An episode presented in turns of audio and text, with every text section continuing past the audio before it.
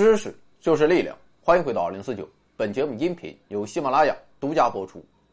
不送手机，也不送微单，今天该轮到单反了。五台佳能 E O S 七百D 单反相机，配的镜头是一八一三五，啥意思我也不懂。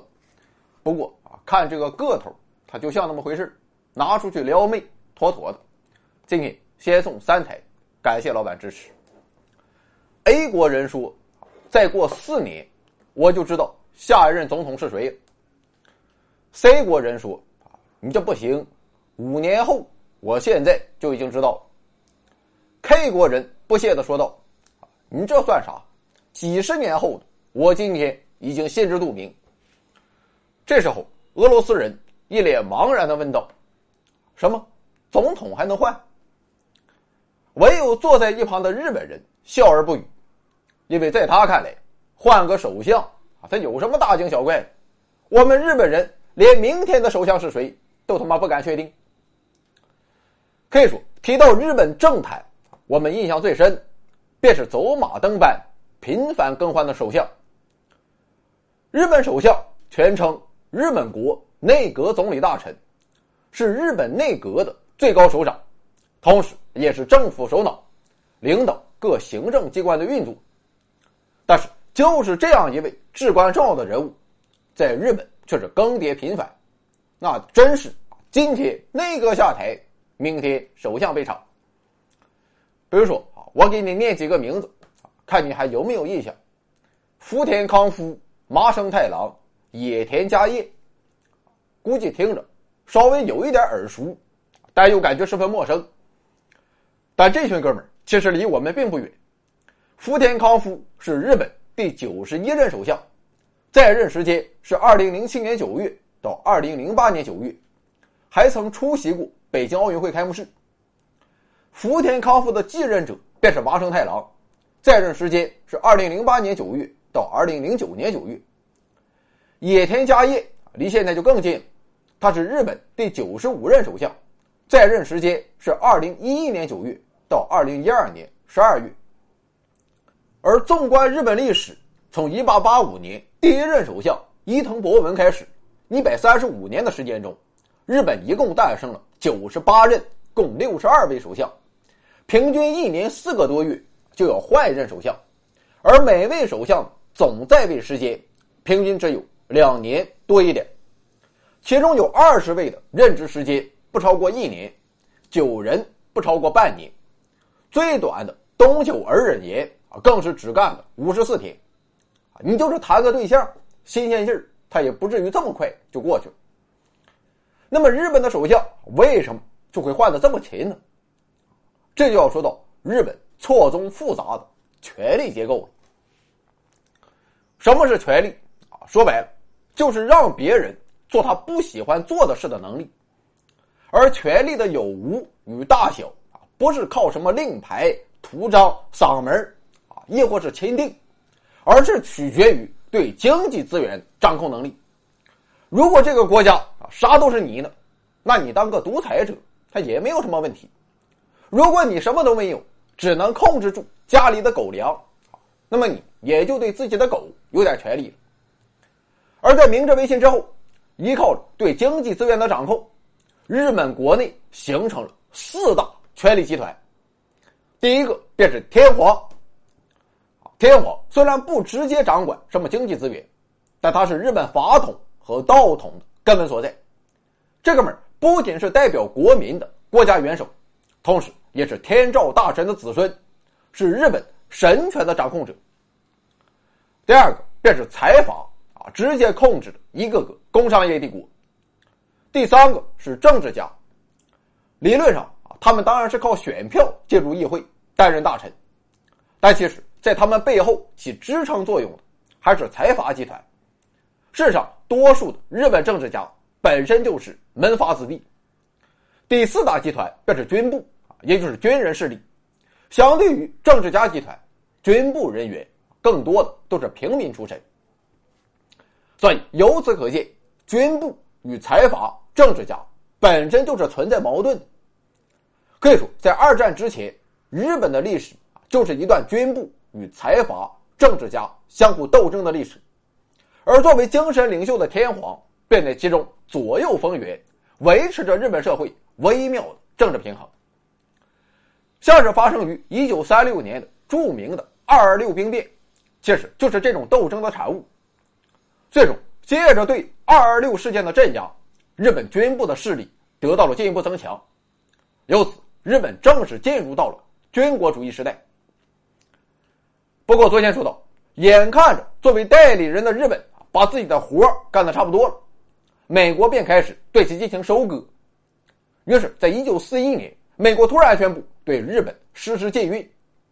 旋即日本的工业体系便面临着瘫痪的威胁。与此同时，日本军部也面临着退出政治舞台的危机。就这样，无奈之下，为了保住手中的权力，军部选择向美国开战，并最终一败涂地。而在战后，日本国内过去的权力格局也土崩瓦解，那么新的格局又会怎么样呢？这就要看美国人的意思了。美国人的想法啊很明确，那就是对日本和德国这样的战败国进行阉割啊，当然了，不是生理上的阉割，而是说要让日本和德国失去对社会资源的统合能力。这很好理解，连社会资源你都统合不了，再想嘚瑟他也就嘚瑟不起来了，必须得老老实实听过美国的话。于是在这一中心思想的指导下，美国人便开始行动，具体的形式就是打压四大势力。首先，军部肯定是被彻底清算，丢进历史的大粪坑。其次便是保留天皇。关于这一点，现在还有很多人他不理解，美国为什么要保留日本天皇这些封建残余呢？其实原因正在于天皇的精神领袖这一特殊身份。当然了，在战败之后，昭和天皇明确表态啊，我是人不是神，御前会议也被取消，从此天皇再也无法左右各方势力。但是即便如此，天皇仍然是遭受巨大苦难的日本人的精神寄托，唯有天皇才可以锚定日本的民心，而这个锚，美国人是万万不敢动的。因为我们知道，二战之后民族解放运动与共产主义运动在全球风起云涌，在当时左翼思潮是占据上风的。如果美国人把天皇给废了的话，没有了心灵寄托的日本人保不齐他就晃到了苏联那一边，所以天皇就这样幸存了下来。除了天皇和军部有可能统合社会资源以外，政府它同样有这个能力，所以美国要处理的第三个对象就是日本政府。这就好办。一九四七年，在麦克阿瑟的主持下，二十五个来自美国的青年军官充分发挥了教条主义精神，给日本人重新制定了一部宪法，这就是所谓的和平宪法。宪法除了规定啊日本要放弃战争，不拥有军队和宣战权之外，也大大限制了日本政府对社会运行的干预能力。这就导致日本社会上的很多事它十分荒唐。比如说啊，奥姆真理教那个麻原彰晃，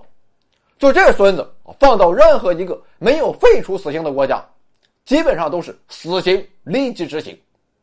但结果在日本，麻原彰晃啊可是活得好啊，一九九五年被捕，二零零四年才被判死刑，直到二零一八年才被执行死刑，这得浪费国家多少大米。日本政府之荒唐与无力可见一斑。妥了，经过上面这一通操作，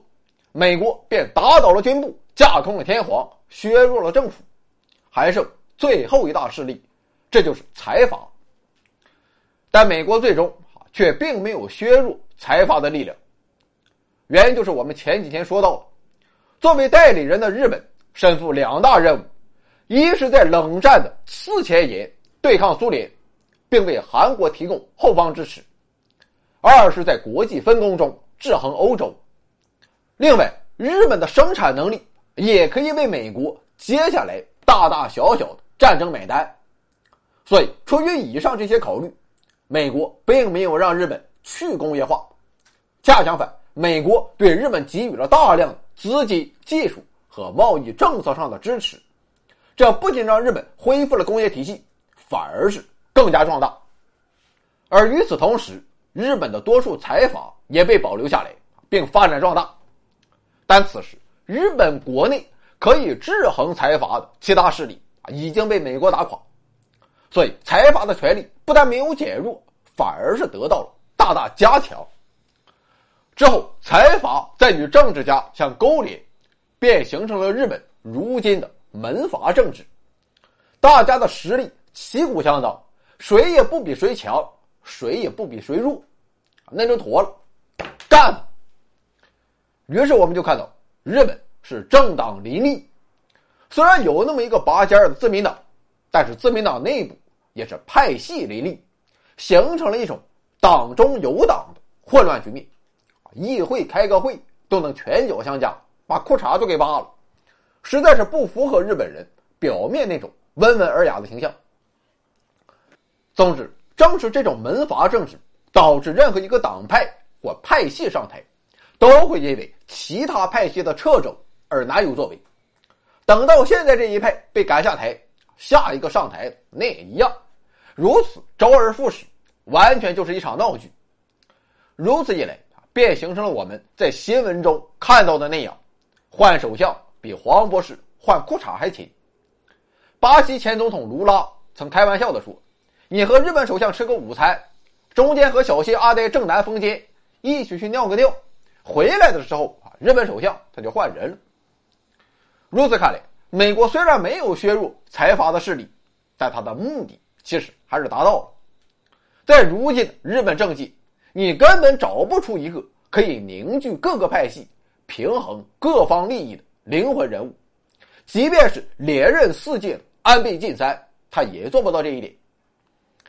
有人说安倍晋三啊不一般，日本的政治终于要走向正轨了，但我觉得这可不见得。安倍晋三啊之所以可以干这么久，除了有日本右翼势力与美国的支持以外，更为深层的原因恐怕还是日本民众对经济发展已经死心。之前的斗争说明大家还有点希望，谁搞得不好谁他妈就下去，但现在那真是爱谁谁了，你干八十年咱也不管了。